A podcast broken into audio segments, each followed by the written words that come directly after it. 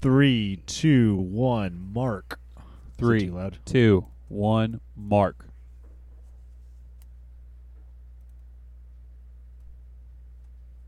In the spirit of the national holiday that is April 20th, the great Snoop Dogg said, Guess who's back in the motherfucking house with a big fat pod for your motherfucking mouth? It's us. That has been We're drunk. before. We're drunk weekend reviewing. We we have recycled that one. We know it. We know JM. Just saying. But 420 comes, well, the date comes but once a year. The time comes twice a day. Or once if you're in Europe. Do they not have a? F- oh yeah, because it would be uh, 1620. 1620. Yeah. Yeah. Poor guys, they have to wake up so early to do 420 over there. Yeah, it's like an after school ritual around here. you know, oh, over there in Germany, they're like, "Hey, Peter, wake up! It's it's old 420." That's a good question. Like over there, to be like, "Hey, brah, hey, brah, it's it's 1620, yeah." What, And what then, like, accent is that? up. I don't know. It's like Swedish, probably. Yeah, that was that was some like weird like Danish, Norwegian, Finnish. I feel like it was was it Danish and Jamaican at the same time? Uh, it could have sounded like uh, a caricature of a Swedish person, where it's like maybe it was on Family Guy or something. The stupid Swedish guy shows up. Yeah. You know, oh yeah. you you could have been that voice. Like nine, you schlafen. See, that's that's the, you got the German down. Yeah, you know. Oh man, Yeah, yeah. Like in my head, most Germans actually talk like that more gruff voice because um, you met him, my friend Chris uh, Ambrosius. mm-hmm. His dad is a Greek German from Hamburg, okay. and he basically talks as if he has he s- grew up speaking German and then decided to gargle like rocks and glass of whiskey and chain smoke. So it's just this like, oh yeah, uh, yeah, goddamn Bayern Munich, Munich, motherfuckers, because he's like a Dortmund guy. That sounds like the You just- Ger- that sounds like the uh, Greek in him. The Greek have that real low like guttural. Oh, it's very, it's like it's it's it's very just like grumbly, like. But then it, you can tell he's German. It's it's interesting. He's, I, he's I can't say I remember anybody that met that's German right now, but I did meet somebody uh, that was Danish at uh, the at like the International Hotel in in Seoul. It was kind of interesting. So it's like me, this Danish dude, and this guy from like um, Guatemala, Hmm. like Oh, sitting in the bar drinking different. together. Yeah, and we're all trying to understand each other, but only me and the Danish guy really speak the same language. Oh, you it speak was weird. you speak Dutch, huh? No, he spoke Oh, the Danish- Danish speak. They speak. Fl- Dan- they speak. Danish speak Danish. Yeah. Or is that one of those? right? Or is that one of those countries that speaks like It's three like different languages? S- Swede, the the Swedes do speak Swedish. However, it's like kissing cousins to German. Danish starts, I The- think, So yeah, Danish starts getting more um, Like like French side of German. Nordic. No, Yeah, no. Yeah. Official official language is Danish. I'm thinking Belgium. So it's da- yeah, it's like The Belgians are- yeah. Norwegian, and Finnish are all like super weird fucking languages. Belgians are the Belgians are one of those weird sister countries where depending on where you're at determines the language that you speak. Yeah, Belgium's like a gigantic Switzerland in that aspect. Yeah, so like there was a portion of it that spoke German, but it was mostly French, Flemish, and Yeah, Dutch. like there's that weird Flemish. Then you have the German sector, the French sector. Then you have some yeah carryover from the I think, Dutch. yeah, I think there was some Dutch. Yeah, Dutch, French, and German are like the official, and then there's like Flemish. Hey, if you in could find us a podcast kind of describing the history of that little section, I, I would totally listen to that. It's this one. We're that, that's the that's the topic today. I knew it. We're just gonna shoot from the hip on it. yeah, uh, you know, like Read uh, you know. Wikipedia articles while we get drunk. That's how we used to do the podcast. That's how we still do the podcast. Like y'all were That's- talking about Yeah, it, and well, I I just don't know if there's been much. Oh, of that's an exactly how I crutched my way through like the last half of season two of Pretty Little Liars. I'm like, yeah, I watched. I'm like, no, I'm just reading the recaps. yeah. But you were putting notes up, so it worked. Uh, yeah, I was doing notes off of the recaps. I mean, I would have it on. I'm like, I can't follow this. oh, I had it on, and I just I just like free noted it. I was like, oh my god, what just happened? You poor, you poor summer child. You don't know about the winters of the actual first couple seasons. You got to watch the good stuff. Yeah, this Like is actually good- like a lot. This is significantly better. Original Sin is significantly better than the original one. yeah. You know, the only takeaway I have from it is that the filming of it was was pretty outstanding, and I'll I'll just go ahead and throw this in. I, I just finished watching season three of The Mandalorian, and I was ticked off about stuff. Is that a Heard it's it was because bad. it's like, like really like one dimensional way that they'd film things, and and really what that means is like they've been heavily relying on their high inventive like green screen adaptation where it, like it looks like the Mandalorian's walking on the moon. You know what I mean? But it doesn't Oh. actually look real. It just looks like it's CGI or whatever. You can tell. But there's something interesting about the way um, the the Pretty Little Liars came together because they had like alternate camera angles. They did a lot of tracking shots. Um, they used traditional um, forms of, of using film to tell the story. So so I'd say from a filming perspective, Pretty Little Liars has the up there. But I mean, you know, it, they're they're two different shows, so it's not worth like comparing. But that's um that's my kind of two cents. I really want to do Andor. I just I don't have any buy on from my TV watching partner. Mm. I if- stopped watching. That means you can watch it solo. I I stopped just don't watching all time. the Star Wars spin-offs because I did The Mandalorian for season 1. I'm trying to think if I, I did one. I don't think I watched two. I didn't watch season 2. I started watching The Bad Batch and I went this is awful.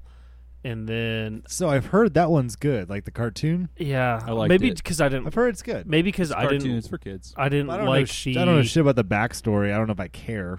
I didn't do the Clone Wars. I've I started Clone Wars like three or four times. No. Um, so that's probably why I didn't like the Bad Batch. Um, what are the other spin-offs? I didn't even know like Uh, Andor. there's I didn't even- Legend of Boba Fett. okay, and- so I got through two episodes of that and turned that off. That was too much to keep up with. Dude, they had um they had Vespas in Boba Fett. oh, Boba Fett sounds Italian. That makes sense. Yeah. a Uh, Boba Fett. It's a bowl of Boba Fett. I- I try to and then keep they're, up like with the mar- doing like some food porn stuff where Boba Fett's like has his mask but he's making pasta. oh, really? know. Yeah, it'd be cool. I do he eats the- out, he eats out of the head. I do the helmet. Marvel ones mostly because they're easier to keep up with. You don't have to really pay super in depth attention like you do Ooh. with the Star Wars ones. I've only committed to Loki.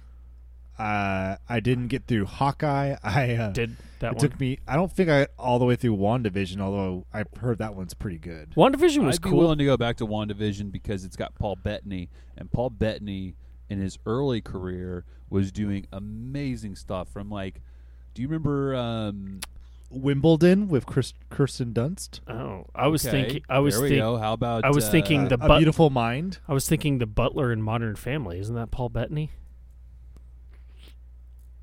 He's the what? butler. Yeah, there's like three or four episodes where he's the uh, concierge butler at a hotel. I'm pretty sure that's Paul Bettany. It's hilarious. No, I think that is the guy from. Um, How about uh, the hype? oh God, he's in another. We're talking about the hype guy from A Knight's Tale. Yes, Yeah, yeah, yeah, yeah. Yes. Paul Bettany. So this is the You're same guy right. that we're talking about. You're, no, that he's not in. You're right. It is Okay. not the same person So person that is- as. the Modern hype guy Family. from. Oh, Knight's you're talking. Oh, it's that guy, the Ichabod Crane-looking motherfucker. Yes, Leslie Higgins is the butler. Uh, he's his- great. He no Stephen Merchant. Stephen Merchant. Yeah. So well, his yeah, character. He's, his, enjoyable. His character Yeah. is Leslie name's Higgins. S- Stephen Burchant. Stephen Merchant. Merchant. Merchant. And Yeah. I'm thinking of. And do I have it right that I was thinking of Paul Bettany? You are thinking then- of Paul Bettany. Well, Paul Bettany is uh, Vision, Yeah, he is. but Okay. Stephen Stephen Merchant is this. Uh, I I tall guy. tall skinny British guys. I get them confused. also British. Okay. Yeah, tall skinny British guys get them confused. Okay. Yeah. Uh, yeah, I forgot so, Paul Bettany um, was the hype man in A Knight's Tale. Yeah. He's not just the hype man. He's Geoffrey Chaucer. Ulrich von Liechtenstein. No, he's Dude, ch- he's, he's a the- hype he- guy, dude. No, he's Geoffrey Chaucer. Right. Yeah, no, that's right. Yeah, he's No, he's but the he's like Chaucer. he's like yes, yes. Chaucer. You know the Right. like, which I thought was Chaucer's really, Canterbury, which I thought was Chaucer's Canterbury Tales, right? yes, Yeah, that's right. Yeah, yeah, yeah. which I thought Do- was Are those cool. actually as like erotic as they say, or just like erotic for the time? Ah, For the time. I think that medieval English writing is real hard to get through. Um, I, I, so you, well, I guess, um, well, not even English is- writing. That whole time period, because I don't know if that's you, much. I was gonna say that that stuff's much older. I was thinking like, oh, you know, I read Mary Shelley's Frankenstein in college, and it was actually like So- fucking ripped. I read Don Quixote, and that was an epic. That'd be hard. I slogged my way through that. You're talking that book was published Um, in 1600. I have a child. I have a children's book version I bought for the kids, and it's pretty good. Yeah. You should. Uh, you can read that one. Uh, I got a lot out of it. uh, so uh, Canterbury Tales was 1387. Don Quixote was God, six- that's so old. was 1605. Um, and God, those are terrible. It's a sl- I mean, they're great. They're great, but I mean, they had to inspire everyone else to write in a way that made sense later. Don Quixote was a lot to get through. That that took a lot of brain power um, to sit down and like pay attention to how it's written. It's not like I mean, it would be like reading a Michael Crichton novel when you were twelve. I tried to. Michael wa- I Crichton you can actually tried to read Congo when I was ten because I really wanted to see the movie when it was coming out, and that was pretty difficult. Mm. He's one of those. He's one of those that just does a really good. Or Tolkien. It'd be like reading Tolkien, uh, because they're just so. You know, they spend six pages describing the one flower in the field. Well, that's the thing about like George R. R. Martin. and, Yes. like the, so with him, it's always the he will go like three pages into the feast, like just the way like the the moit glistens with juices, but like for three sentences. Speaking of which, I I I like had a wild hair at my ass yesterday and looked up like when is the Winds of Winter coming out and Still could- hasn't. could be next year. Mm. Could be. It's been Maybe 12 five years from now. Then. It's been 12 years since uh, Dances with Dragons, I think is the last one. Yeah, it's a it's a big sore spot for the, the community. Um, the- Well, the yeah, community, because- the well, for the yeah, LGBTQ the game, the Game of well. Thrones community. I just picked up. Well, I just picked well, up for the al- uh, For the alphabet as well. yeah, I picked up Stephen Graham Jones's uh, sequel, uh, "Don't Fear the Reaper." That was the sequel to My Heart Is a Chainsaw. How you liking it? So I sat down. I've only read. I've only had it for. See, I bought it on like Friday, Thursday, Friday last week. Um, I started reading it Tuesday, Monday or Tuesday this week. I don't know. I'm halfway through it in three days. Um, Oh, that's a good sign. yeah, well, one because I've got a kid and I'm I still have another week off of work, um, and so I've just like dedicated myself to finishing books. Um, Not bad. yeah, so it's it's really good. It's written a lot. Did you read My Heart Is a Chainsaw? Yeah, I did. Okay, so you know how it, Aaron. Uh, I know we'll take this as brief aside because I know you don't read this kind of. It's a little bit of an unreliable narrator in that book. Yep. So she doesn't. it. it it still has that like it still has the um, it still has the main story with the alternating chapters of two or three pages of Yeah. somebody else talking. Um, but it's a lot more bearable to get through the alternating narrator uh, than it was Yeah, trying he- to read her. He's, her book he reports. struggled a bit in that one. I was like, I don't know if I. Lo- I know it was it was good. There's a lot of merit, but I was like, mm, you know. This Aaron, this guy's kind of a this guy's a really cool author because he's he's from Texas. Um, he's a Texas-born author, and I believe he still lives in Texas. Every I'm pretty sure he's like in Colorado now. oh yeah, he's in Colorado. That's what it was. But he's from Wimberley. It was in the acknowledgments of the last book. I think he's from Wimberley. Oh, okay. Whim- That's cool. Um, Wimberley. Yeah, but all of his books that I've read take place in either Idaho or North Dakota or South Dakota. Because they're typically uh, and they're always um, focused First around. Nation. yeah, they're always focused. First Nations folks, and that's where there's a huge concentration. Does that makes sense? Yeah, so because I think and I think in um, the only good Indians that was Blackfeet and Sioux. I really liked that book. It was weird and trippy, and I really enjoyed it. yeah, I think that was Blackfeet and Sioux, and then I think I can't remember. Um, I can't remember the tribe. the The tribe of the main character is not pertinent to the novel for these last two, so it doesn't really matter. Um, but yeah, Aaron, it, it's re- he's one of those. I don't know how to explain it. It's just really cool because he's from he's from Midland. I'm sorry, um, and he's Blackfeet Yeah. as well. Uh, but all of his stories take place in like North Dakota, South Dakota, Idaho. I just um I just read a book that so I picked up a Lark and Owl and you know I thought it was going to be kind of cuz it was in the uh like the horror section there and there's their their section's kind of weak. I need to be better about leaving them suggestions. But you know I picked it up uh, cuz the cover kicked ass and I googled it and had great reviews. And so as I'm reading it like I kept thinking something was going to happen differently but then I got sucked into it. It's called uh, Sundial by Cort- Cortiana Ward, and uh, it was so it ended up being kind of like a hodgepodge of Mary Shelley's Frankenstein in a way. Okay. Uh, in a way, um, but what really drew me to it is because it was based out in the Mojave Desert, which is where I was born. So I'm like, okay, I will give anything a go. The old that is Mojave. based out of there. Oh my god, you know, a, just a hellhole in the world. I was like, all right, let's let's let's take let's see their take. Yeah, it, it when, sucks out there. When you Google Stephen Graham Jones, uh, Paul Tremblay is one of the authors that pops up, um, like and recommended. That's he head full, rips. Yeah, the head full of ghost. Head full of ghosts is great. Um, Cabin at the end of the world is good, even though the movie kind of sucked. Highly recommend. I'm trying to think. There was a book that I was reading when we were in Korea, Aaron. That was um, oh, the girl with all the gifts. Um, so if you haven't seen the movie, read the book. Uh, oh, is that good? Oh yeah, yeah. I bought that the day. So I bought that the same time I bought the uh, that that uh, vampire series I sent you. Oh yeah, yeah, yeah. That was really good. The the Guillermo del Toro novels. Yes. Yeah. Hmm. Oh. Uh, the uh, the strain. The Strain. Yeah. Enough about us. You guys lost me there. It's all right. It's it's books. I know it's good. so my Um, goal is uh, today. I want to. I want to do like a Louis L'Amour stage of my life. Yes, I have but a I couple. think I might. I might be getting too old for it now. so you need no, to read, you're probably the right age for Louis L'Amour.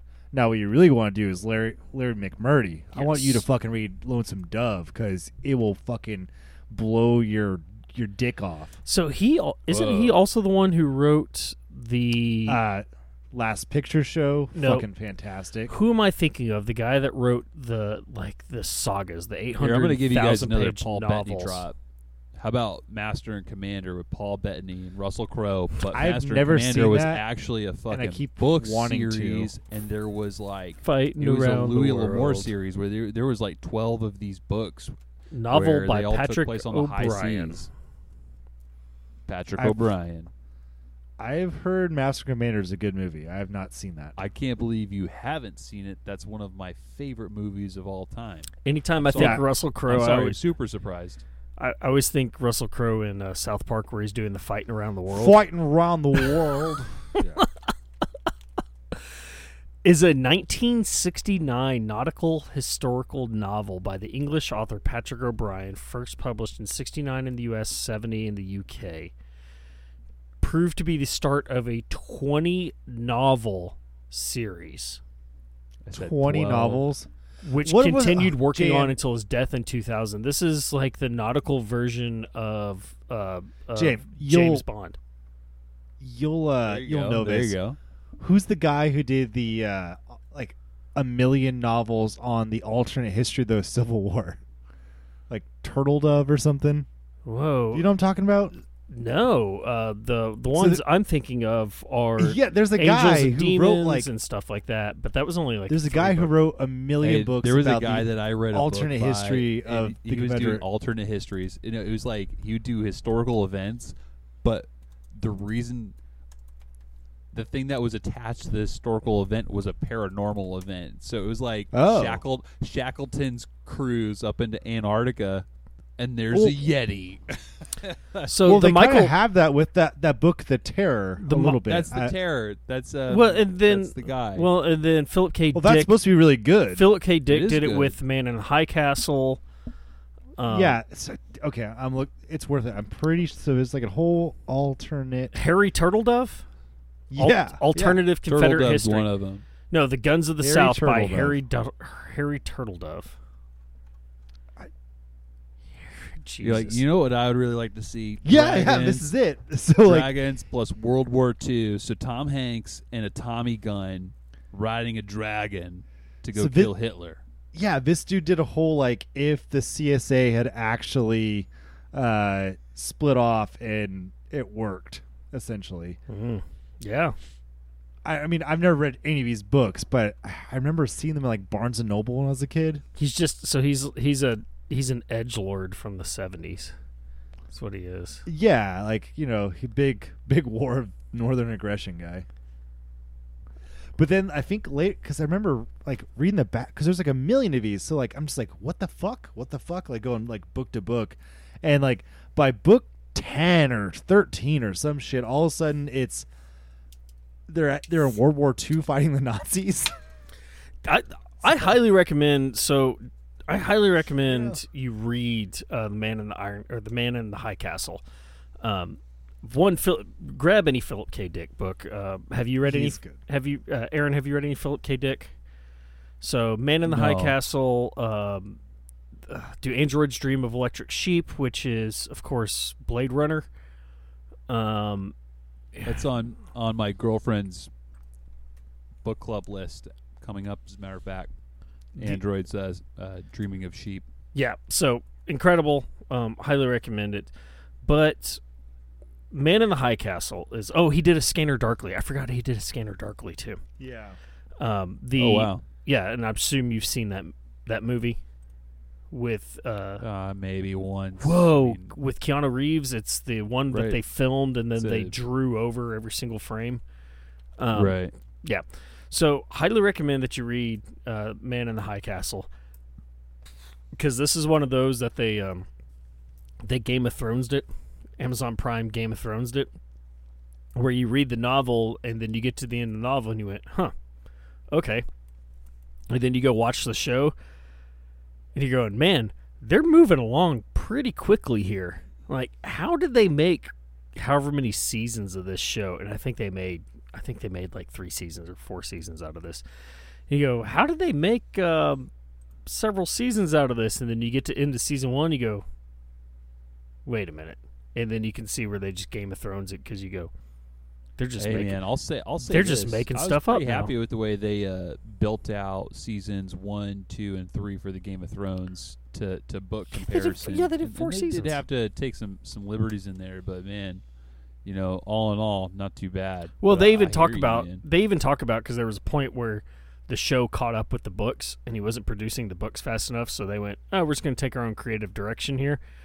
Um, but the problem with this one is they they took a this book is not long. Um, uh, we're talking the book is like 200 pages, 250 pages maybe. Um, and then they did the whole book in one season, and then they made three more seasons. like what? Huh? Anyway, Dude, that's wild. man. Sorry, I had to z- zone out. Um, we have a new addition to the family, but uh, you got a new dog and or a new cat? n- fuck, god damn, no, no. We in this in this house, no new additions because that's that's a rule going forward. Is no new additions. Oh. but um, uh, Jenna and Michael just had their baby. Oh, oh, nice. At this Yeah, yeah. She's uh, yeah, uh, no, a little while ago, but um, so they had the baby, and that's great. Uh, she's got a little bit of an infection. She's going to NICU right now. I just got that update. Oh, that's That's not good. okay. Yeah, I mean it'll be fine. They have like the best, um, the best folks imaginable at the NICU in, in St. David's. I mean, we Connor's in NICU, and those those people are incredible, and they will get their little baby girl very healthy as fast as possible. Yeah, well, my baby was normal, and we were out in 24 hours.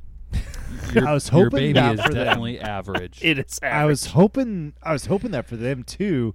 Uh, they went in wanting to push, but it just like it just nothing. You know, just wasn't opening. That's as- why we induced. yeah, I don't know. They tried to do that, She just wasn't working, so they had to do a C-section. Oh, you know that's thank- okay. That's what we had to.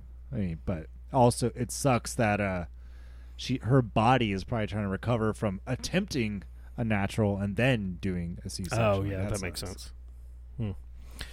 Uh, we're already going off the rails. So both of you had well, Aaron's week I was, was more steer there. Aaron's week was more exciting um, than Cody's week, and definitely more exciting than my week. But Cody's weekend was more exciting than my weekend. It kind of stepped down. So Aaron had the most exciting week, Cody had the most exciting weekend, and then I was just here. Um, so who wants to go first? Uh, yeah, mine's gonna be short of an Aaron. So let me go first. Then I want to ask Aaron all about just like logistics of his whole deal. So, you know, uh, this past Sunday I ran the, uh, if I don't fuck it up, at the Statesman Cap 10K, and uh, so that was in Austin, obviously, and it was a wonderful 10K. Uh, you get down there, and you start on the Congress Bridge and you run all the way to the fucking Capitol. You hook a right, and then all of a sudden you're like, oh shit, Austin is only hills now. So you're doing like kind of like a tiered climb. Did Like you you, hit, you hit, You crossed over you a hill, and then you settle out. You're like, oh, thank God. And then you hit a dip, and you're like, oh, fuck, I gotta get up. So yeah, there's a lot more hills in Austin than one uh, realizes.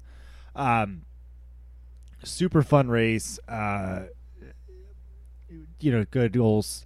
End up running like 6.5 miles, which, you know, following that, I'm like, I could do seven now. I'm pretty sure. You know, whatever. I'll try it. That's I, when when we were running together all the time in 2020. That's how I ended up just like knocking out eight miles and ten miles and thirteen. This because I'd finish a five miler and realized I still had another mile left. And went, oh, I could just do a 10k. And then I started doing 10ks every other run. And went, I could just do seven. And then I started doing sevens and eights. And I went, I could do a 10 Yeah. miler. and like you just condition yourself. And then all of a sudden I That's tried to. where I was at, dude. I was Well, like, dude, ah, like you know, let's let's let's pause on that moment and just be super excited at how cool it is when you're like, man, I can I can keep doing this stuff and I can keep pushing the gas Agreed. on it.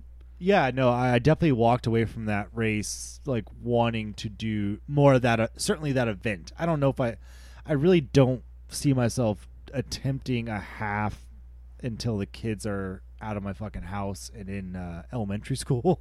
But I, I think that is something I might entertain in a few years.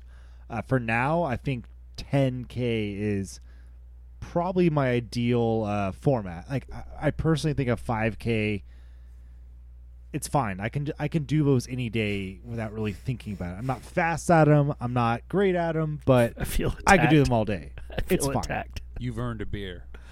It's fine. It's a 5K. Like I don't know. Like I really felt like with the 10K, I was challenged. I did want to. I actually had like my second best 10K time ever on in Austin, which is much more hillier than Georgetown. Like the the trip, at least the route I use in Georgetown. So like you know, I walked away feeling pretty good about all that. So that that was cool. Um, the event was pretty pretty dope. So I ran it with my mom and you know kind of like two of her friends. So I, like I say ran it with like I was in group B. I started like 20 30 minutes before them. It's like that's just how all that works. They they do it based on your self-reported um, time, you know, your mile time or whatever, or your pace time. I'm sorry. Yeah, so like you know, we all went together, and then I waited for them after the race. So I ran it, came back. Um, even in Group B, like there's so many people finished in front of me that all the lines for like the free shit were just fucking wild. So I went straight to the section with the uh, free beer. Uh, if you want to call Michelob Ultra a beer, even though amber, I had one and it was fine. Um, after a race, I'll, I'll, I'll take it. Yeah, so I had a beer there and then waited in line for a uh, a free cucumber mojito thing from Tito's Nice. because they were a sponsor as well. And uh, finally, my mom finished, and her her cronies finished, and at that point, like, hey, let's go grab some food. And so I took them over to Bangers, uh, on Rainey Street. Dude, which- that place is dope. I used to. It's right next to the uh, tap house there. Um, well, the tap house isn't there anymore. yeah, no, it's on the corner of. Well, the Bangers Tap House is there. Like, No, no, no, they've actually have. there should have been a tap house at the very south side of Rainey. Um, Oh, brother, it's gone. It's a it's a condo. no, I'll I'll send you pictures of uh, what Rainey. Street looks like now. I mean it was always. There's a few places. It was always. there's a few places.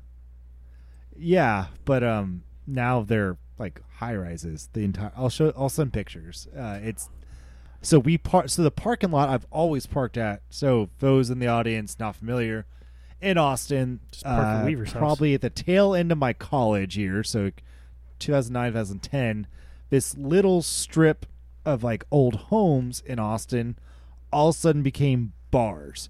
It wasn't Sixth Street. It wasn't the warehouse district. It was It was right wonderful. there, kind of off the lake and 35. And all these old bungalow style homes sort of became one of the bars was called Bungalow.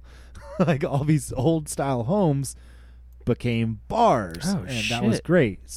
So it was like a cool little place. Like I um one place was called the Blackheart. Blackheart was my there on- jam. That was a whiskey bar. Love Blackheart because you can go there on a Thursday and there's this dude. And his name is Mrs. Glass, and he could fucking play the blues guitar as if he had met the devil at some crossroads in East Texas. Like he was phenomenal. Like ah, like I didn't even like know I liked that kind of music, but you walk in and it's just like some guy wailing on a guitar with this like gravel. I love a I love a gravelly voice, much like uh, Patterson Hood's voice, Aaron. Just that like this guy's just been gargling glass, you know. Love That's that kind of voice. So it's this guy just like jamming on a guitar, and this just voice, yeah. So Blackheart and then Bangers came along, and they were kind of like a mul- you know, gigantic taps, but then they also specialized in uh, like sausage and shit. Bangers. so you know, Bangers was- English Bangers. So Sure. Bangers was garbage. There was it, like in the height of Rainey Street. Bangers was not Right. the place to go. There was um so I'm looking at Blackheart, Ice, Eisenhower, Which is still uh, there. Lustre Pearl, is gone. Eisenhower still there. So is Lustre Pearl.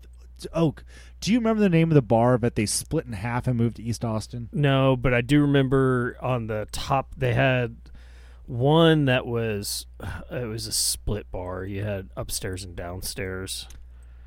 Um, Well, it's wild. It's like I used to like Clive, and and it had the backyard mezcal bar. yeah, I don't know. If, that, that's a shame. then, so now, so Miss Clive is still there, but they've added like a stilts on top of it and built another like house above it. It's really strange looking, I want to do. I want to open a which bar. is wild. So Clive Clive managed to stay in Rainey Street, but Container Bar, a clear, just commercialization of Rainey Bar or Rainey Street, went away before like Clive or Bangers or Eisenhower's, which was mind boggling to me. I still want to do a place. Uh, the um, Edison City is probably one of the, like my favorite places out of state I've ever been to. It's just a really cool. It's just such a cool vibe um, because it's not a tap house. Like it is a tap house, but it's not a tap house. Um, you just go in there and you get your beer. I don't even think. Do they charge a corking fee? Uh, If you hey, drink the- a few things changed about that place. That place sold. Oh no. Oh, Yeah, it's it's, it's pretty cool, man. Did they charge a uh, corking fee? A couple times over. Like when? I said, did they charge you a corking fee whenever you uh, pulled a beer out of the fridge? Uh, they did not Yeah. at the time. Yeah. Yeah, so you you get pretty loaded for pretty cheap. Um, tip your bartender, of course, but uh, no, it used to be like that. I remember that. Um, not doing that anymore, but uh, at any rate, Dang. No. Uh, yeah. So did did that. Um, I had a giant stein of uh, I think it was just like Pine House's lager, which is fine. Uh, I panicked, but they do do a stein of fucking uh, mimosa, so it's an entire bottle of champagne, like a splash of orange juice. There, I saw some some dudes like trying to get their way through that. I'm like, oh, I had that's the first time I ever had their brunch, and I've got to take Brittany down there. I had bacon steak with like eggs and some of the best sourdough toast I've ever had. So I owe her a trip down there. Um, yeah, so we did did uh did bangers, and then I took him over for a quick beer and pretzel over at Scholz's Garden, which is one of my favorite spots in Austin. Like for me, that's a must do in Austin. Yeah, so that was my Saturday. It was pretty good, and uh, went home and tried to take the kids out, but little fuckers are toddlers. They have their own opinions. You take them someplace, and rather than playing in the entire yard at Barking Armadillo, they only wanted to stand on the railing in the brewery room at Barking Armadillo, so we had to leave. Uh oh. I was like, like, come on, man, Trouble you gotta, paradise. you gotta come out. And he's like, no. I'm like, glad you're saying no now instead of just screaming, but uh, can't be in here, dangerous. And then yeah, so it's like, all right, guess we're fucking out of here. Dang. that's that's where Yeah, you. the brewery is the uh, the playpen at McDonald's. Well, that particular brewery has like a bay open, and people like go in and out of the tap room from it. And I don't know, like he's fine. He wasn't doing anything wrong in there, but it's one of those we. That's not where we want him to be. There's this whole outdoor area, and he's refusing to do it. So it's we give him chances, and like, all right, well, we now have to go because you're not listening. Comes at you That fast, sucks. JM. Comes at you fast. Yeah, can't like wait. Have a beer. But luckily, I've only got one of them. Oh yeah, no, it makes it easier. Makes it easier. Yeah. Yeah, so my little goons have been like basically like on and off sick for two weeks, so it's been it's not been great, um, but we'll get through it. There's been some really sweet moments that's been that keeps the old fire burning for him. We only like packed their bags to drop them off at the firehouse once. Love it. So, with all that Oh, said, uh, yeah, I guess to wrap up my deal, it's like I want to run more 10Ks. Um, I've been sort of looking at more to run. I don't really want to run more in the summer of those, like competitively. But uh, there is, in November, Shiner puts on like a half marathon, but they also have a 10K. So I'm thinking of doing like the Shiner 10K in like um, late November. Yeah, just go out to Shiner, Texas, and Yeah, and they, like it's all it's at the brewery, so you you in the brewery. There's sausage, there's beer. Like that sounds fun. sure. Like I don't want to like go to some like money grab 10k. Like yeah, I ran a 10 gra- 10k, and I got like the world's dumbest T-shirt imaginable. Like oh, fuck that. Like I'll I'll pay to race somewhere cool and it has like an interesting deal going on. yeah, I want, I want to make it like a, an event. Like I'm not going to get Brittany to drive to Leander because I'm running a 10k, but if we go to Shiner, we'll all go. You know? Yeah. I like it. family trip. Yeah. Anyway, so Aaron, you had the Belgian waffle race, and I was telling my mom about it on Monday. She was over uh, hanging out with the kids, and so tell me about the origin of this because she said growing up, because she's from you know she's from Southern California as well, that her parents would take her to San Diego to a place called the Belgian Waffle, and that's what they're known for is Belgian waffles. So, did this race start out like by those people? Like, um, really was it founded by them? I don't know who founded it, um, But it's called the know- Belgian Waffle Race, right? Yeah, so the Belgian waffle ride it kind of takes its origin from uh, basically like the spring classics. So if if you're in Yeah, right now, I read that it is one of the only European style races in America.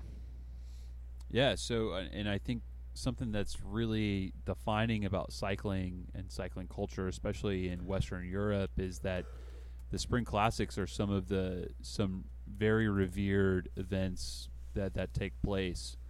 Uh, so you have the Tour of Flanders uh, and the Paris Roubaix would be big examples of this. I think Tour of Spain could be considered a spring classic as well. But what they are are uh, road events that lead into cobblestone events, and then Oh. there are portions where there are also um, gravel sections, and you, they take you through these countrysides. Um, you know, Flanders, Belgium, uh, the Paris Roubaix takes you through some Dude, of the countryside. Cobblestone race would be some shit. It's pretty amazing, man. Um, so um, the guy that started the the BWR in the states had this idea that he would borrow from the spring classics in Europe and bring it to the states. So you're going to put uh, pro am racers, and you're going to mix in gravel and road uh, cycling, but we're going to do it in the style of uh, you know the U.S. and something that we have in the U.S. that that does make us stand out in terms of the cycling Guns. community. Oh. is the uh, we have intense mountain biking here. Mountain cycling is is super prevalent across um, across the states, and you have areas that have just different levels of intensity. And Southern California happens to have an environment that in April you can do road cycling, and it's going to be pretty pretty. Temperatures should be manageable. The weather's probably fantastic. Weather's probably fantastic, right? But then you can add in a lot of mountain biking. As long as spring melts happened in some of those places. San Diego, no problem. Right. So they're kind of doing that kind of thing. Um, so it's it's a long event, it's an all day event. Uh, there's some mountain mountain biking that you're gonna have to do, and there's some mountain climbing that you're gonna have to do as well. So it is really that. I- I don't know. Does that does that answer your question about what the Belgian waffle is? That, Yeah, no, like my mom's like, oh yeah, there's a restaurant we used to go to for Belgian waffles in San Diego specifically. I'm like, oh, I don't know, maybe like they started it, but it does not sound like it. But what a cool coincidence! Right. Well, they had Belgian waffles prior to the ride. I didn't get one. Uh, That's the a ride post-ride in San thing. Marcos. Because uh, I've had a Belgian waffle in Brussels, and I've got to tell you, they're magical. Like, Is it- that like, the little sugar cubes inside of it? No. No, No, well, in this fucking case, it was like I had one on like from a street cart, so it probably wasn't as fancy as like some places, but waffles. it was a Belgian waffle with deep pockets and a Mm. stack of whipped cream, like three inches high. Like, Yeah, I could have used a lot of those that day. Yeah, like that. That honestly probably would have been fantastic post ride. Get some sugar in you. dude. So, um, I'll tell you a little bit about the ride, but like, um, BWR had all of the pros that kind of inspired me or educated me through the start of the cycling process. And that's just a lot of like uh, YouTube influencers. Those people are out there. Yeah, and then pros that you learn about through the grapevine of just kind of you know keeping up with your YouTube uh, whatevers, right? So um, Jeremiah Bishop, vegan cyclist, or AKA uh, or Tyler Pearce is his name, but he's also known as vegan cyclist. Uh, Isabel King um, was out there as well. Peter Stetina. So the field was stacked. They had a lot of that going on, but just as amazing was the the community. So the community did all the volunteering to to help put up the event, and um, if you weren't putting up the event, a lot of the community was just out in their front yards banging their uh, cowbells like you would watching the Paris Roubaix, the Tour of Flanders, or even you know like a, a Tour de France. So you know like you're out there. The entire event is is, is sponsored. Um, Canyon sponsored the event, so so my bikes are made by Canyon. They worked on them, which was amazing. They fixed them for us uh, before we went out riding, and then the community is like drinking beers from the side of the road, watching you ride by and encourage you. Dude, that's pretty cool. That that feels European. Right, right. And you know, like up until the very end, like I remember somebody just yelling from the side of the road, "Pick your head up," because it was another hill. Oh my god, That's Oh, cool, but like around the area, they like get into it. That's pretty dope. Uh, they have the same thing in Austin. Like there's just folks like on their lawn chairs who are running through like old Clarksville, just like drinking mimosas in the morning. Like yeah. So when I did Yeah, not it's when I did Nijmegen, it was a lot like that. As you're going through these, as you're going through 100 miles in four days, uh, you're going through all these towns, and people are sitting on their, people are sitting You in their front what? lawns. What? I did Nijmegen. what if nine what? Nijmegen, like the What's that? the famous city in the Netherlands. Nijmegen. the Nine the one that the the Nazis captured the four bridges and the Canadians and the Americans liberated the four bridges going into the city that were And so it's a race or a march? no it's a hundred that's the four day foot march you go over the four oh, bridges Oh, foot march. yeah you go over the four bridges that were liberated by the allies during Is- World Is War this II like Operation Market Square or whatever? uh maybe No, because that one that one failed. Market Garden. Interna- yeah, Market Garden. International four days marches. Nijmegen. Oh, It's the oldest city in the Netherlands. Um, yeah. Anyway, yeah, yeah, the four day march. But it was the same deal. Like you're going through, so it's a cloverleaf formation, and each day you go through these four bridges, um, but you're going through the towns. And like Aaron and Cody, like y'all said, it's the people are sitting out there. They're giving you beer, they're giving you food, they're cheering you on. yeah, that's cool. um, I got to see windmills. It was dope. Yeah, there's a lot of that out there. Some of the really funnier stories that happened from that day were like me People learning how to pooping ride my bike on um, single track, which just means like I was riding my all road bicycle on mountain bike trails. Um, I had stomach cramps really bad. That was that was pretty fucked up. There was a point during the race where they said you can um, you can make a right and you can, you can continue following your route, or you can make a left, which is for all of the people that are doing the easiest route. And I remember being like, "This is mile twenty.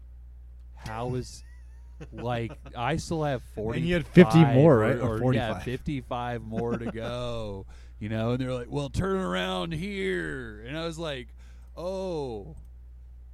shit like i was Like- like i looked over at my riding buddy and i was like somebody's gonna die today and it's not gonna be me Love it. So did you go left or right? so i went right and i went and rode that motherfucker out man and like on that single track portion like my my wrists were being shook to all hell. My shoulders were sore and uh, you know I, I crashed once Oh, no. somewhere in there.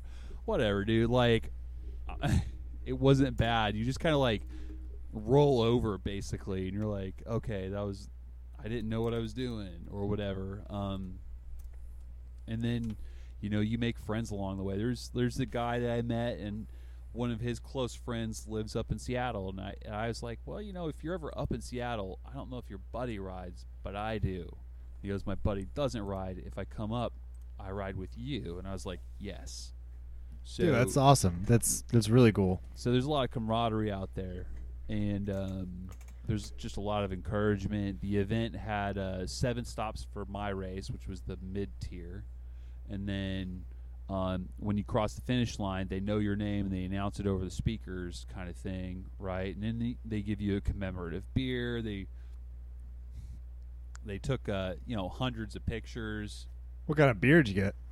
dude it was a beautiful like um, barrel aged uh, belgian style saison Oh, all right. yeah I like, just- They- they- um, I They just hit you with uh, something substantial. I just not finished a Michelob. saison, a uh, saison de lit. It's a Belgian style ale brewed with chamomile Beautiful. flowers. Oh, chamomile. It's really good. Yeah. I'm, I'm Do you venturing. feel into- calm? Do you feel calm and relaxed after that? I I do because now I'm drinking my strawberry burst, which is a pale ale with strawberry and vanilla.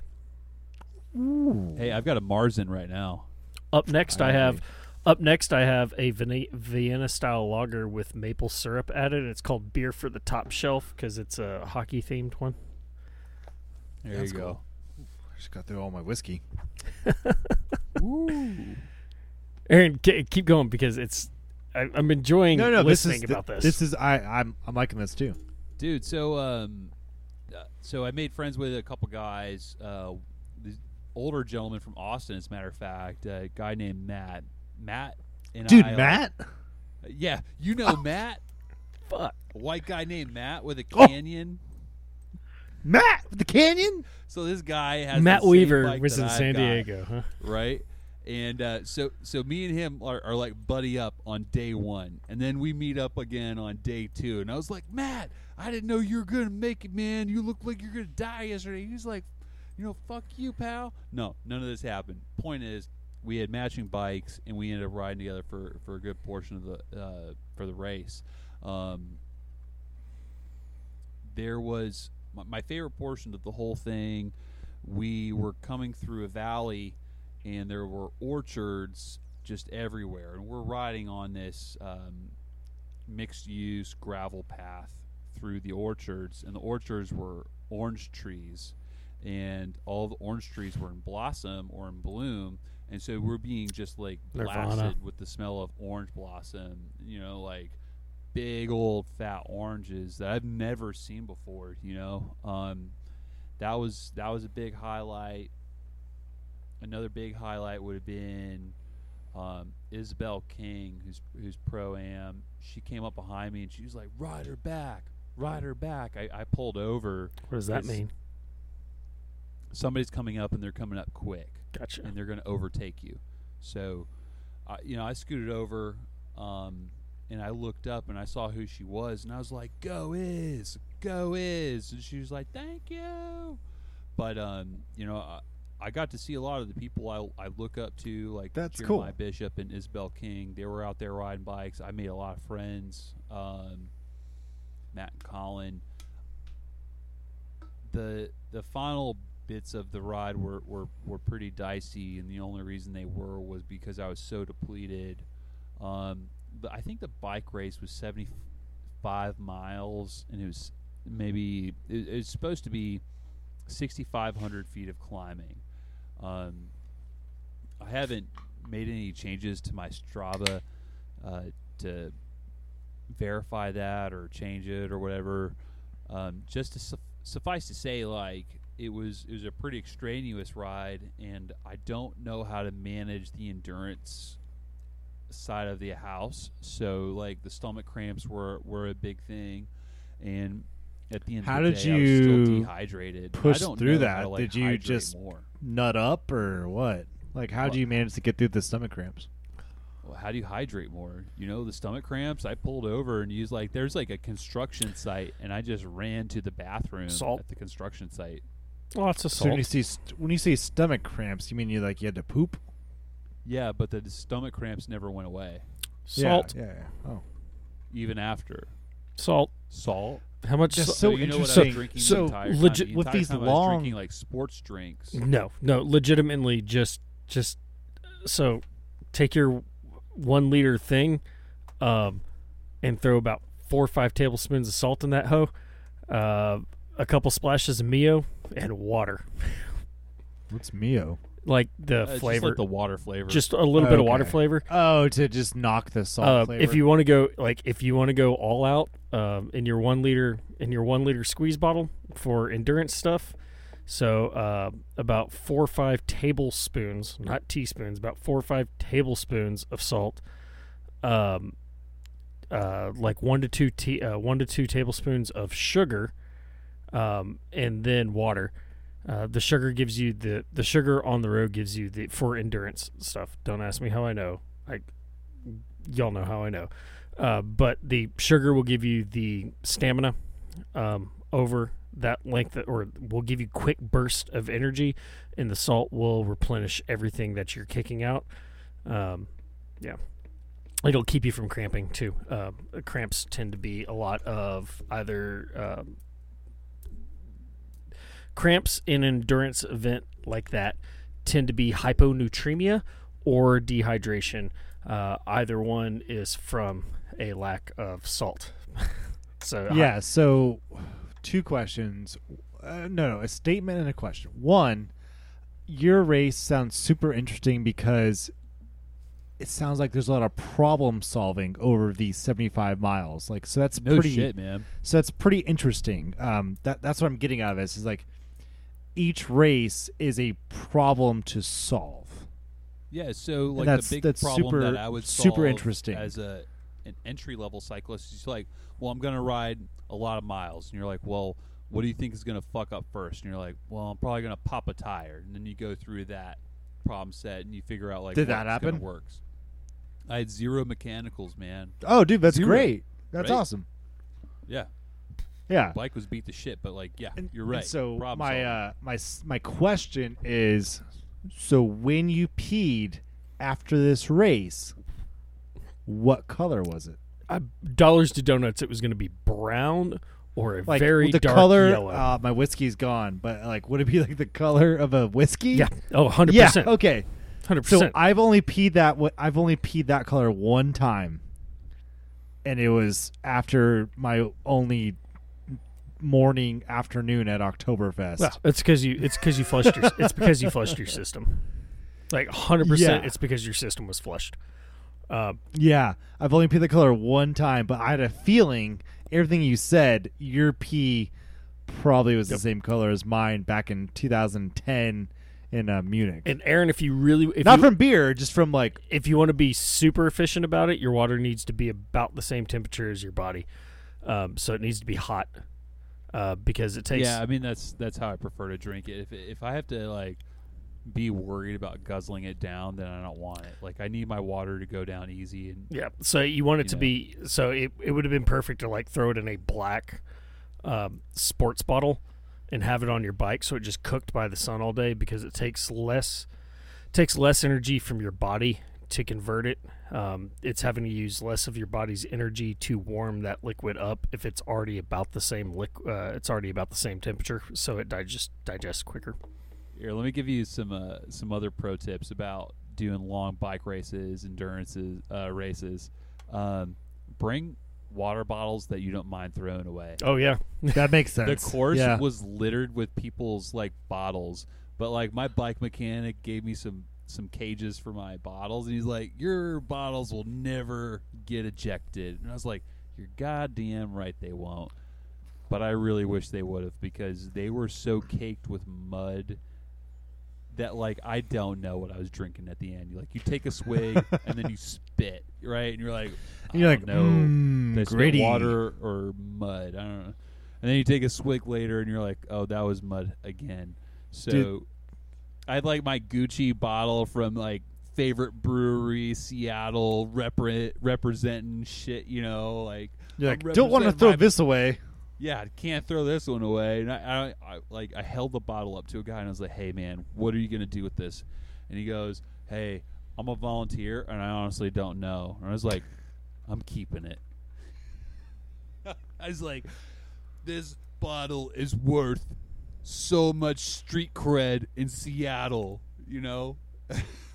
No, no, I feel that. I was very, very close to wearing uh, that um, Holy Mountain Brewing shirt. I told you I was gonna. I, so I bought it. Like it came in the mail, and I love yeah, it. dude. I was very close to wearing that for the race, but And then you go like- to Zilker Brewing for a beer, and they're like, "Oh, you heard of Holy Mountain?" You're like, oh, I love dude." Zilker. I was really close to wearing that shirt, but then I'm wearing uh, one of my uh, Liverpool kits just because they're like you hold them up to like the light, and the whole thing's porous. Like it's subtly porous. I'm like, Mhm. I want something that's gonna breathe a ton. So I wore I wore one of those. Just instead. run without a shirt on. Have you seen me shirtless, I'm not doing that. Just run without a Yeah, I shirt don't want to throw up when I see a shirt. Listen, like person. I'm not out there to like I, I got a baby mama. I love her, but I got some pride. Yeah, I mean, I got it, No. but I still No. like it's. As soon as the temperature is above 55 degrees, the shirt comes off. I do feel like people I talk to Yeah. are like you know I talk to non-runners and I'll be like, oh god, it's fucking seventy. I don't want to run anymore. Like what? No, it's great weather. I'm like, No, you don't understand. it's fucking the hot. perf- the perfect running weather is about fifty-one to fifty-five. yeah, because I can wear a crew neck uh, 'Cause hoodie. I can just well shirt. no. Are you fucking no, at kidding me? No, like at at that 50 at 55 short sleeve shirt. That's yeah, it. at 55, it's short sleeve shirt. At 60 degrees, the shirt is coming off. At yeah.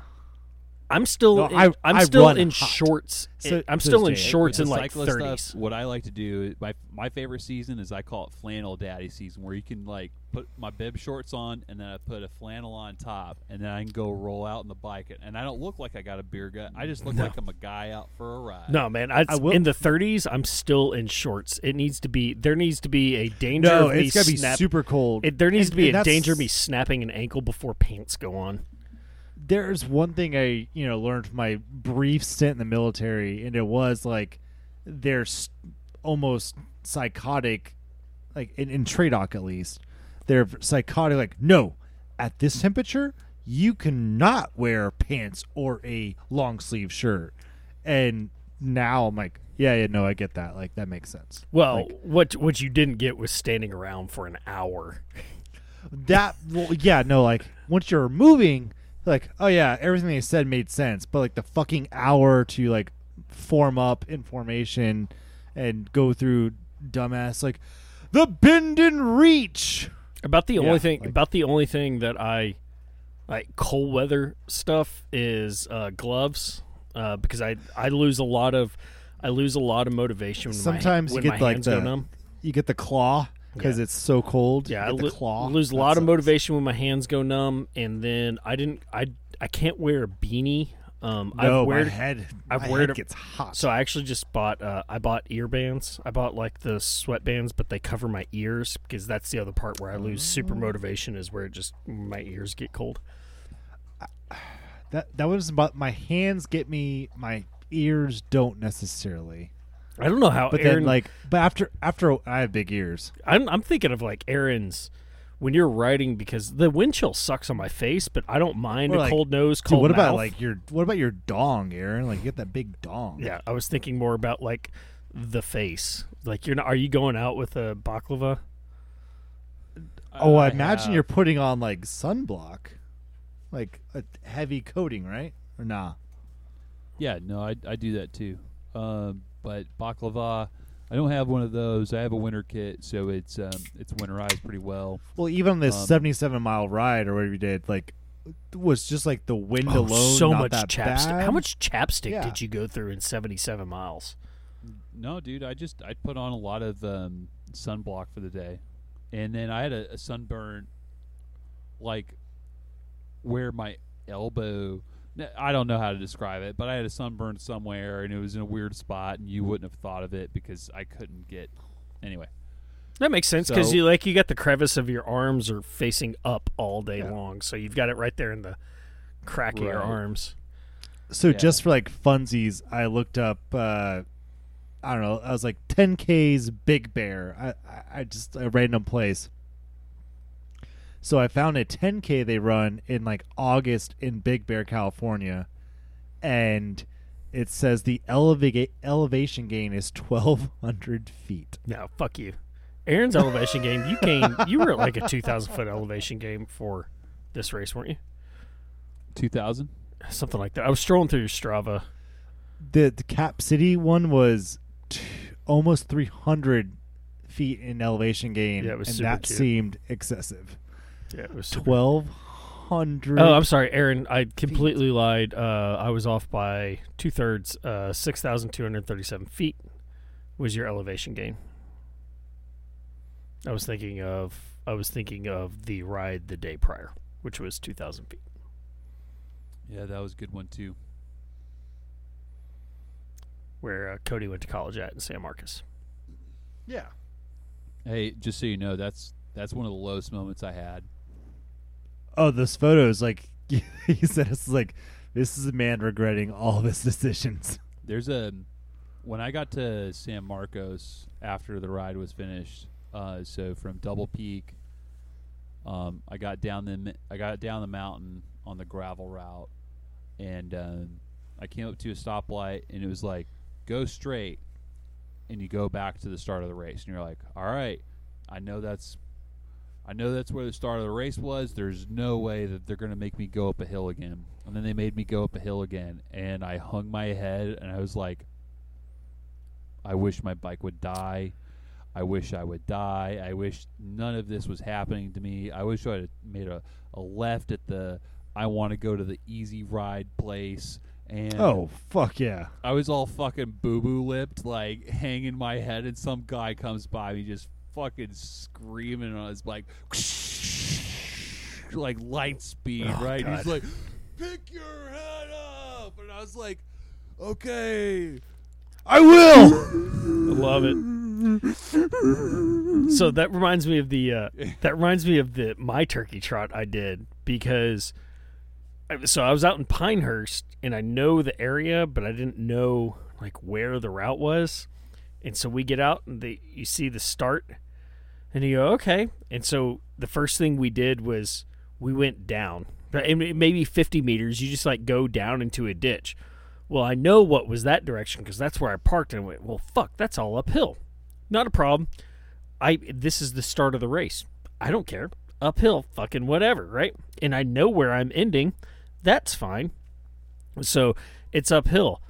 And then it just keeps going uphill. And then it just keeps going uphill. And I don't look at my watch when I run. Like, I, I don't. The minute I glance at my watch, my times, like everything just stops because I've seen the distance, I've seen my pace, That and is I've true. and I've either I either know I'm ahead of pace, which means I can slow down, or I'm behind pace, which means I'm not going fast enough, so I'm just going to slow down because fuck it, what's the point? Or I see the distance and I go, oh god. Well, I look down and I'm at a half a mile and I go, this is bullshit, and all we've done is gone uphill. So finally, the race is finishing and uh, I make a right turn and I'm like, yeah, home stretch. There's the there's the start finish line, and then I realize and and I know it's downhill, which is great, which is great. And so I've been like banks. all out sprint because I know it's downhill. And then I'm looking for the start finish line, and they've got the road blocked off with arrows going to the right. And I went, no, no, no, no, no, no, no, no, no, no.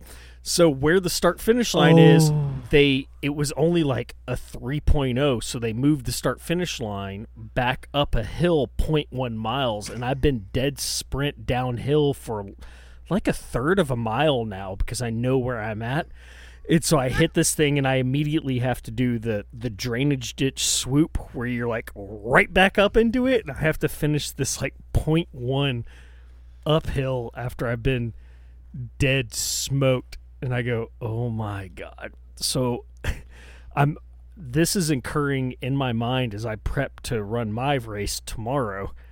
Um because I know where it starts and I know where it finishes, but I don't know which direction it ends in. So where it starts is actually where I park for uh, all my anything over four miles. This is the parking lot that I start in, which is where this race is starting and finishing at. If you the route that I run, if you're coming in that direction, how I finish, it's downhill.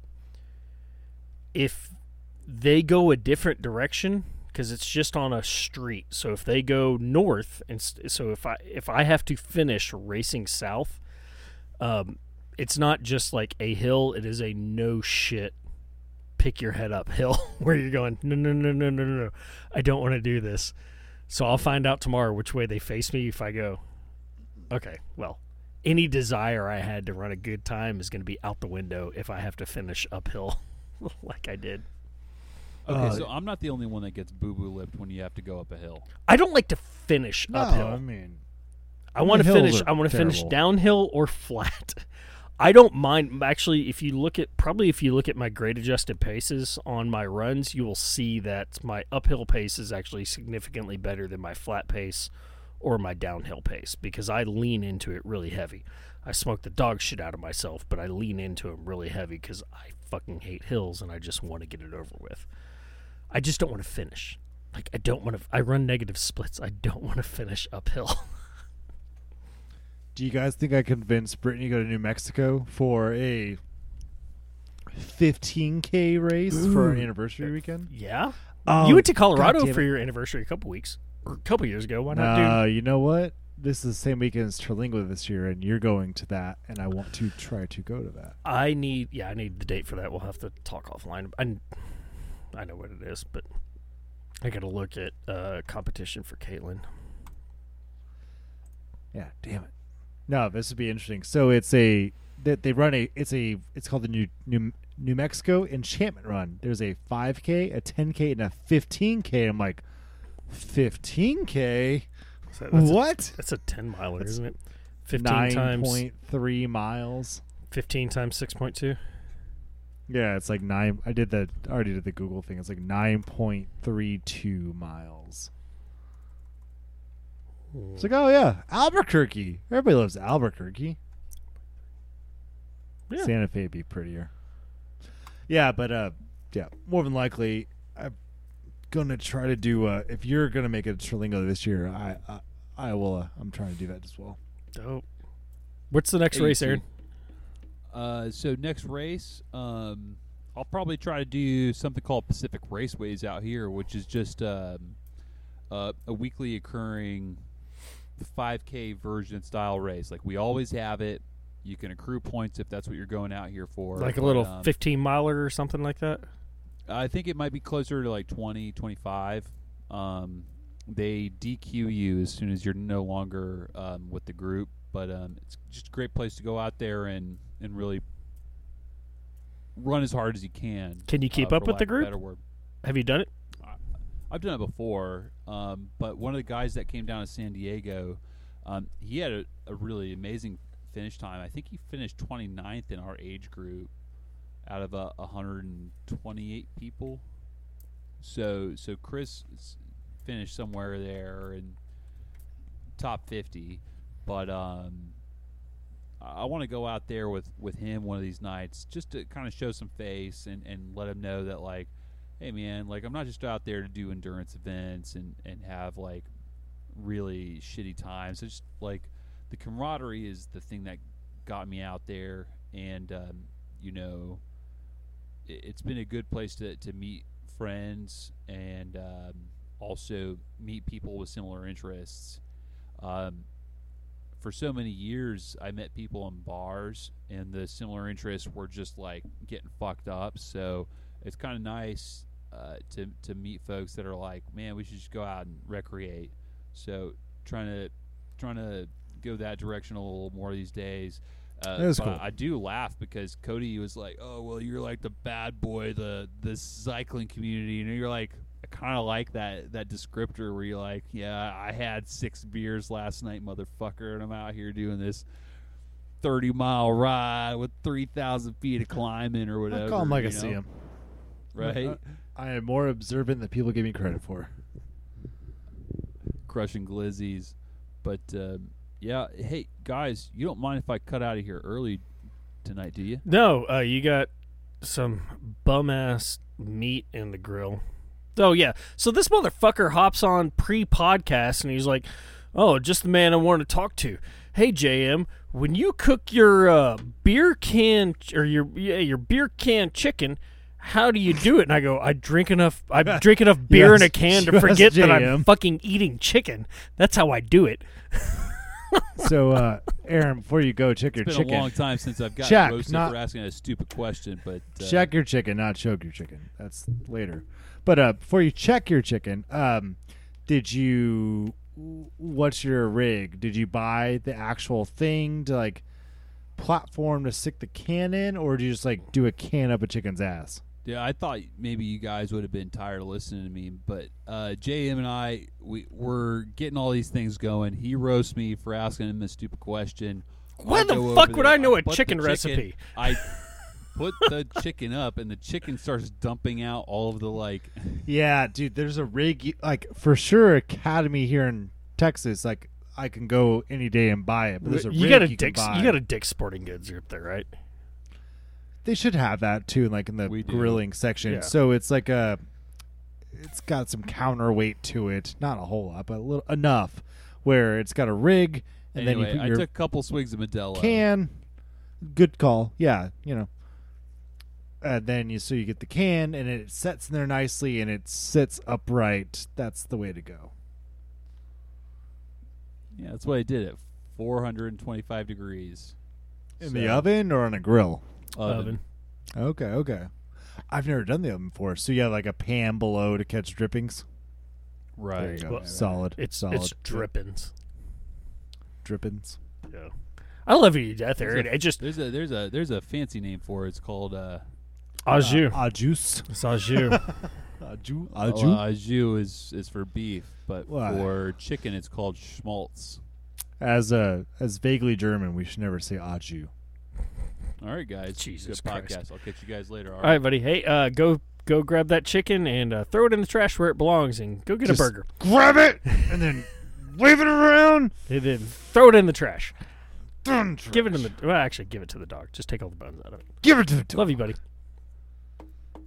Good night. Well, wonderful. Uh, yeah. I mean, shit, I don't know what el- what else there is left to cover anyway. Uh, so Oh, he's the- still, I love the fact All that we gotta cover is like him figure out how to exit. I, I can kick him off. I think. Doop. No, no.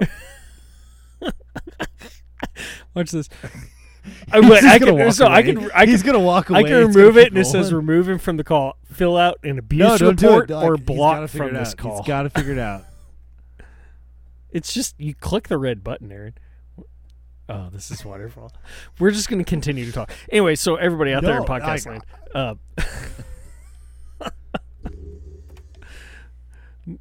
yeah, I got three quarters of beer. I mean, whatever. yeah, it doesn't matter. Um, Oh, he figured it out. so I just want to. That was that was nearly painful. That was awful. Uh, you said you finished nine books so far this year. You're probably close to finishing your tenth. Uh, so I'm slogging through my tenth, and then when I'm at the gym, I'm reading another book. So I need to do. So, I um, need to go back. See, I can't. I can't do that because I can't listen to music and read. That's also when I listen to my podcast. Yeah, so um, for funsies, I'm reading this book called Little Eve by the same author as that book I mentioned. Uh, if I did not mention the name of it, it's called Sundial. Which Yeah, you did. A really You good did. read. Yeah, really good read. Oh, I need to get your Uh, kid's birthday gift because I never got a mail. I didn't know what I was getting into, and so like that kind of kept me going. I was like, "Oh, where the fuck's the turn?" And so finally got there. I'm like, "Uh." I I will say that love that. I will say that about um, My Heart is a Chainsaw. The turn, the fact that I have to wait until 50 pages to the end to get the turn. Right. Um, the, Stephen, if you're listening to this podcast, I love I love your books, and I have a huge issue with the other Stephen who likes to wait till 50 pages till the end of his books to do a turn. Well, S- Stephen King is notoriously bad for finished. He's great at opening a book, building the world of the book, but he really sucks at sticking the I just I've a lot of I've times. noticed that with uh with Stephen Graham Jones's last two books that I've read, and I have no doubt that this one's going to be the same way. Um, it's it's like it's like riding a roller coaster. Um, uh, the first initial climb that that initial climb takes you forever, and then you get to the top. And you flip one page, and as soon as you flip that one page, you're over the crest, and it, like it just goes, it just goes and goes and Yeah. goes and goes, and it's quick. Um, there are books which I appreciate that about, but there's also ones I, you know, I thought Paul Tremblay's, um, we already mentioned it on here, Head Full of Ghost. I Dude, like the ones thing- I like the ones where it's a little more drawn out. Uh, the You're there at the end, and you're like, "Oh fuck." Yeah, um, I really liked the, like the Neil Gaiman's um, Neil Gaiman's Yeah, American yeah. Gods. I thought did a really good job of not just putting you on that roller coaster where it, it I builds you up for. reread that. it was your book that you gave me. I know, and I bought another one. Oh. I bought another copy because I loved it so much. I thought I, just, get, like, well, I gave you that book back. no, no, I don't think you did. I So did. ended up buying. Hundred percent. Maybe gave you did. book back. I don't know. I gave it Maybe back to you when I gave you the Only Good Indians. Okay, that's fine. Um, anyhow, so I am reading Little Eve, which is set in Scotland. It's a very slow world building thing. I'm slogging through it. I'm gonna finish it. Um, but um, I'm also I had started probably six, seven, eight months ago. I don't know how long ago, but it's like a nonfiction. It's called uh, Conquistadores, and it's a um, very well historically researched uh, nonfiction book on the conquest of the New World by the Spanish Empire. Okay. And so, like right now, it, I'm like 150 170 pages into it.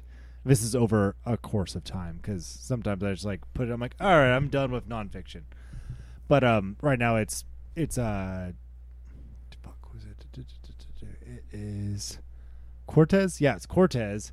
Hernan Cortez. I'm gonna fuck this up because I've had too many beers. But uh, so um, he, you know, who, who the fuck uh, took down the Aztecs? Montezuma was it Cortez? Oh, motherfucker. I'm pretty sure. Uh, Anyhow, yeah. So it's Cortez, and he has made it to Noctilon, and he's taken Cortez uh, prisoner at this point, but is not over yeah, like, thrown. Cortez. Yeah, so he's not overthrown the Aztecs yet. And it's just like it's very interesting. Like so, they're comparing letters from Cortez to uh, the Emperor of the Holy Roman Empire of this time, Charles V, and comparing that towards other tales of how this all went down, trying to like form a singular picture, which is pretty hard to do, obviously, because it happened like 1520. All right. Well, I got I got the one I'm reading now lined up. You just sent me Forget the Alamo, so the goal is to finish. You should read it. It was um, it was a good read. Uh, Well, the goal is to finish Don't Fear the Reaper by Tuesday. Um, that gives me Friday, Saturday, Sunday, Monday, half of Tuesday.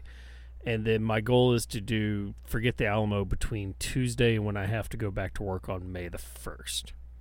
I think it ripped through. Forget the Alamo. It's it's not a hard read. Uh, I have a really hard time with the the non fictions. Um, it's not I the think- format in which I, think- enjoy to read to learn. I think you'll get sucked in by the differences between like what we are taught in seventh grade history by whatever PE coach Gotcha.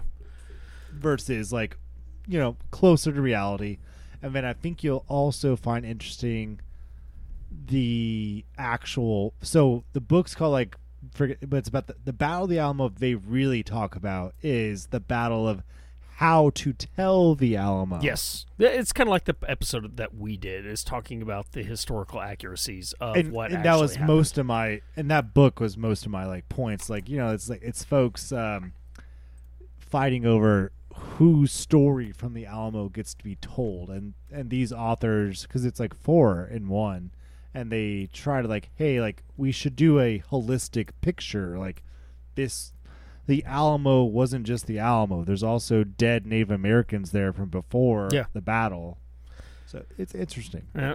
So that's my next book. The book after that, I still haven't finished the Mr. Mercedes trilogy, so I have the final book. oh really I have the final book to finish. Like I still have to finish that one.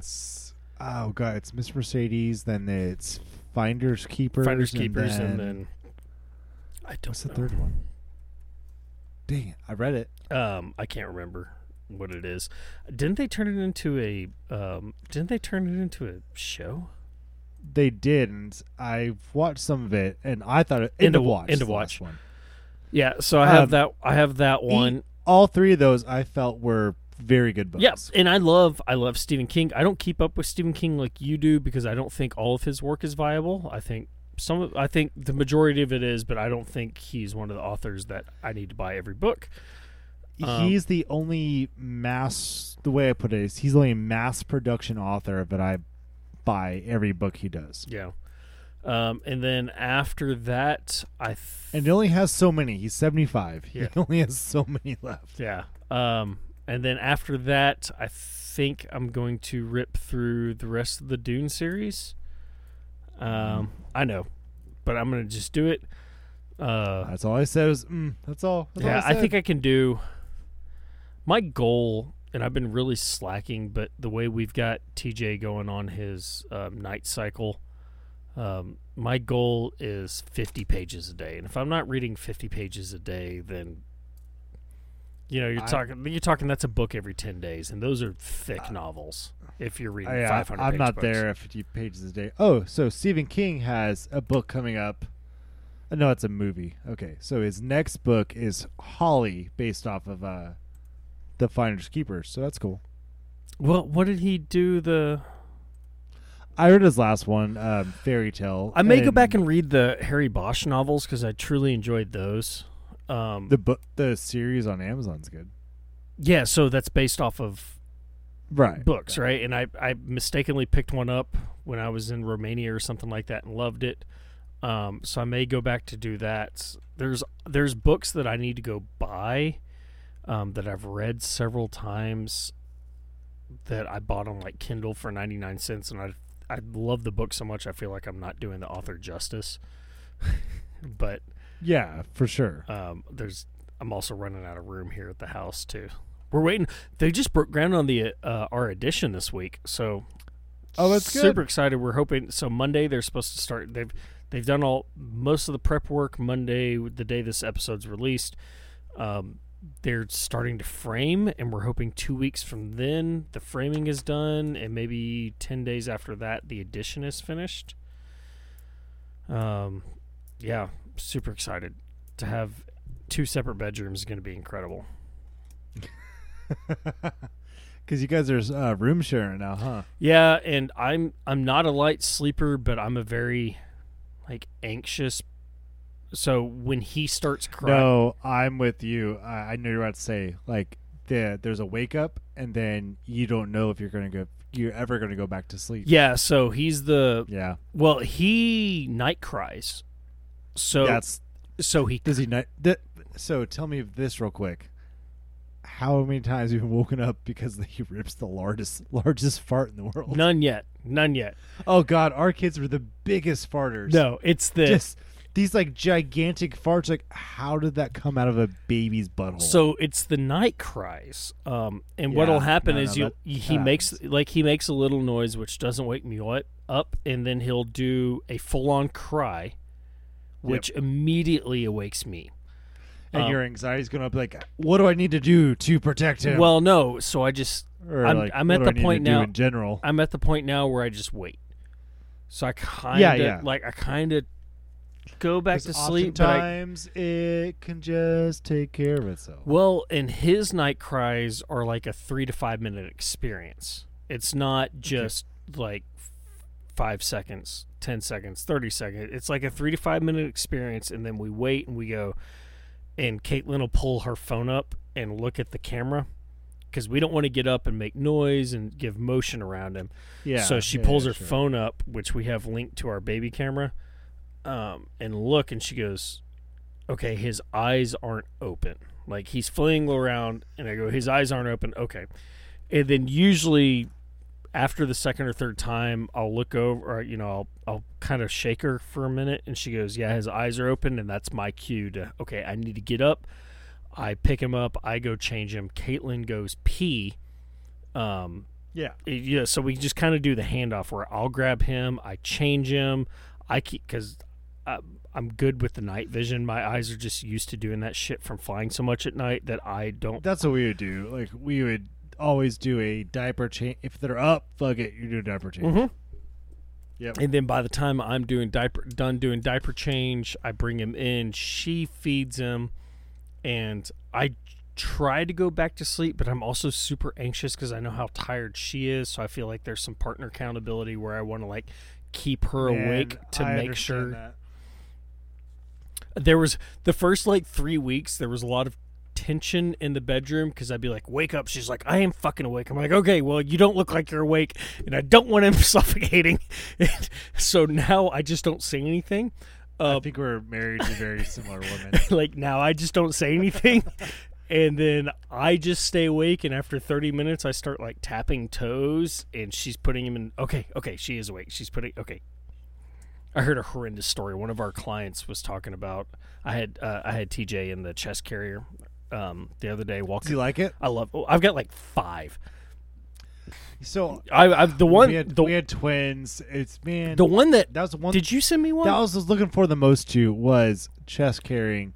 I did it some, but like. did you send it me just- one I feel like maybe. No, don't and what I know you sent me you sent me like a pop up pin that y'all loved. Maybe Yeah. Okay. No, that thing was dope. I can't remember, but I think we have the chest carrier that y'all really loved. Um, we had we have we had a couple chest carriers. I've got the gray one that's like super breathable and it's it's great. I God, I wanted one of the kids to love them, but well, TJ. TJ hates it. As soon as I put him in, as soon as he's up good. I don't want you to have this joy. Well, as soon as he's up and he's he's on my chest, he fucking hates being on my chest. He loves being on Caitlin's. He hates being on my chest. But when I walk outdoors, as soon as I take him outside, he calms down, right? Yeah. Okay, I understand. And it's wonderful. Yep. And especially as soon as I get him in the sun. When the sun hits him, he's like a cat in a window. It's great. He just calms down. So I've got him in the chest carrier the other day, and I'm talking with one of our clients who um, who brings us garlic and onions because I'm kind of on this like I'm on this vegetable trade. Vampire diet. No, I'm on this like vegetable trade with like three of our clients. As I grow stuff that they don't, and they grow stuff that I don't, so we just trade veggies throughout the growing season. And this is my onion and garlic connect. And so I'm talking, and I look down. I was like, "Oh, hey, I need to move him real quick because his his chest is in my, um, or his face is in my chest." She goes, "So," and this is the client. She's talking to me, and she goes, "No shit." We were on a flight where a mom fell asleep breastfeeding and then mid flight woke up screaming and they couldn't save the baby.